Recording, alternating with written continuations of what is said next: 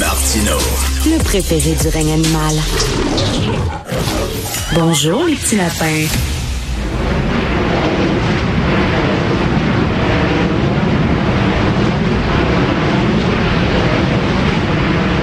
Wow, ça c'est euh, notre réalisateur Jean-François qui a décidé de mettre ça. Est-ce que c'est un avion supersonique qui est en train d'atterrir? Non, ce sont des éoliennes c'est le bruit que font des éoliennes. Ça a l'air des grands oiseaux quand on voit ça de loin, puis on conduit en auto, puis on dit ah c'est tout blanc, puis c'est tout.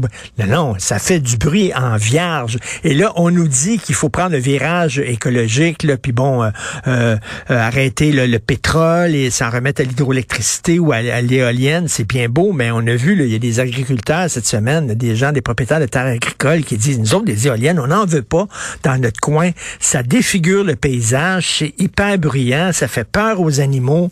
Euh, on va en parler avec M. Martin Caron, qui est président général de l'Union des producteurs agricoles, l'UPA. Bonjour, M. Caron.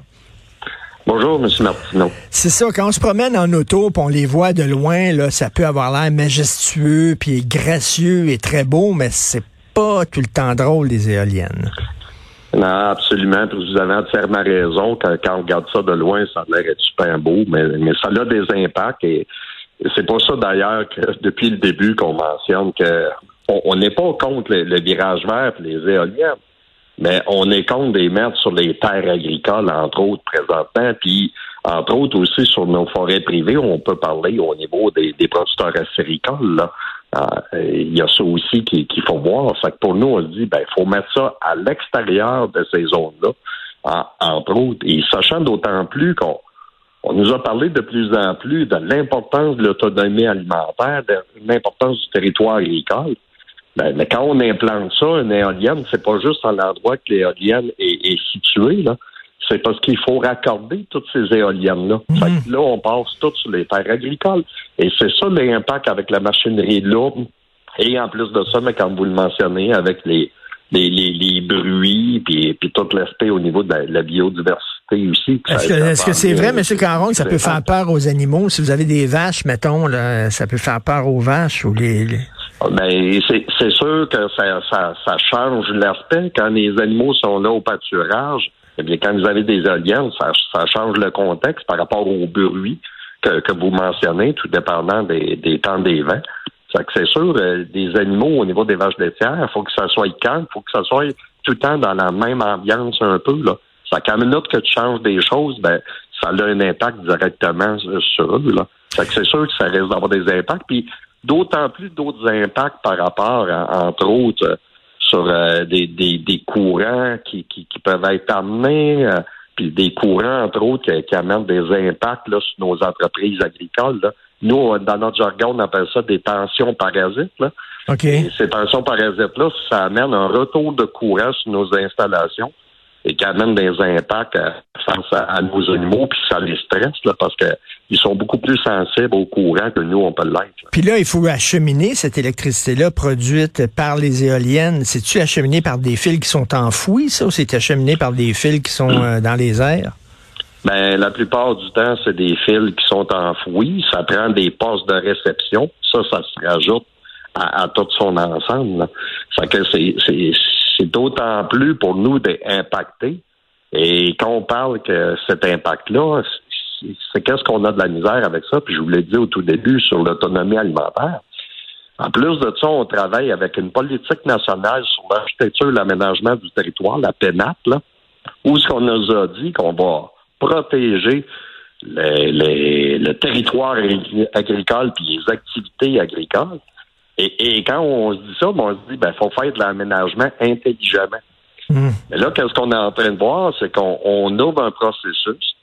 Et, et, j'ai du respect pour les compagnies qui se promènent là, puis qui vont là euh, sur nos sur euh, nos entreprises ou autres là, ils, ils se déplacent. Mais on n'a pas cadré à quel endroit qu'on les veut là. Et il n'y a aucune différence, c'est-à-dire que si je la mets sans terre agricole ou à l'extérieur de terre la terre agricole, il n'y a pas de pointage différent. Là. C'est un non-sens si on veut protéger les terres agricoles. Mais avec ces gens-là, ces promoteurs-là, il faudrait leur dire ben, je te donne plus de points quand tu es capable de les mettre à l'extérieur de la zone agricole. Mais, mais c'est pas, c'est pas, les terrains, c'est pas les terrains libres qui manquent au Québec. Tu quand on se promène au Québec en auto, des fois, ça peut être euh, pendant une heure et demie, tout ce qu'on voit, c'est de la flotte puis du bois, puis de la flotte puis du bois, puis y a rien. Là. à un moment donné, pourquoi ils mettent pas là les éoliennes? Euh, Pourquoi ils les mettent en, dans, sur les terres agricoles? Ben c'est, c'est, euh, moi je vous dirais, c'est parce qu'ils vont bien souvent au plus simple, parce que les champs ont été travaillés. Ça pour eux, c'est, moins de frais. Mais vous avez entièrement raison, il y a d'autres endroits. Et d'ailleurs, dans les propositions, il y a des zones, si je peux parler au Saguenay-Lac-Saint-Jean, il y a des zones qui ont été qui ont été puis là, on se dit, bon, ben là, c'est correct, on n'est pas dans une zone agricole dynamique dans les zones musculièrement. Mais en plein cœur, exemple, euh, qu'on a vu dernièrement, centre du Québec, là, écoutez, le, village est là, puis tout l'aspect de la cohabitation. Mais c'est un non-sens de ne pas avoir un plan de travail, un schéma d'aménagement par rapport à ça. Et ça, on avait interpellé euh, le gouvernement par rapport à, cet élément-là. Est-ce que le gouvernement vous oblige à accepter des éoliennes sur vos terres? Hein? Rappelez-vous, au lendemain de la grande crise du verglas, on avait décidé là, de passer une ligne euh, RTL des cantons là, sur, euh, sur des, belles terres agricoles.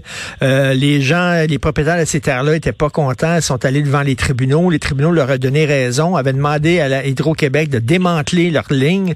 Et finalement, Hydro-Québec, le gouvernement québécois, qui était le gouvernement péquiste, à l'époque avait passé une loi rétroactive en disant non, non, non, on avait le droit finalement, selon la nouvelle loi, on va changer la loi euh, euh, de Naguère, on avait le droit finalement de, passer une ligne, donc ils l'ont imposé, ils l'ont enfoncé dans la gorge. Est-ce que c'est comme ça maintenant avec les éoliennes?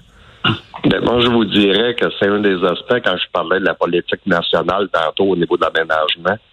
Euh, on a dit une des premières choses, c'est qu'il fallait avoir l'exemplarité au niveau de l'État. Et, pour nous, j'ai été très clair avec les rencontres que j'ai faites dernièrement côté politique. On veut pas que le gouvernement arrive avec un décret puis impose ces situations-là. Ça vient à l'encontre du propre gouvernement qui vient d'implanter une politique nationale et dire écoutez, là, faut s'asseoir tout le monde ensemble pour faire de l'aménagement intelligemment, éviter l'étalement urbain, concentrer, protéger les terres agricoles, protéger au niveau des milieux naturels. Ça que on, met ça dans la balance, ça qu'on que l'État est là pour donner l'exemple. Ça, je me verrais mal que l'État arrive avec un décret et dit non, non, regardez, c'est ici qu'on va les mettre. Là. Puis, il y a un des commentaires aussi que j'ai vu passer, ça, c'est comme nous dire Ah, vous, vous avez des problématiques présentement côté financier, euh, avec nos entreprises agricoles, puis dire, ben, écoutez, si vous avez ça sur vos entreprises agricoles, ça va vous ramener des revenus. C'est hmm. comme si on va régler la, situation financière de l'agriculture en mettant des éoliennes. Ben, écoutez, là, ça, c'est c'est du n'importe quoi. Ça, ça passe pas. Là. Ben oui, on veut, on veut que les agriculteurs euh, fassent de l'argent avec euh, avec du lait, du beurre, et puis des produits alimentaires qu'on va pouvoir consommer. Là. On veut pas qu'ils fassent de l'argent avec euh, en vendant leurs terres, en louant leurs terres à des éoliennes, puis tout ça. Là. C'est, c'est, Exactement. Ça, fait pas partie de la politique agricole du gouvernement. Il faudrait pas parler des deux côtés de la bouche. D'un côté, en disant c'est important l'agriculture, on veut, on vise l'autonomie alimentaire, mais de l'autre côté, en disant on va emmerder au maximum les agriculteurs.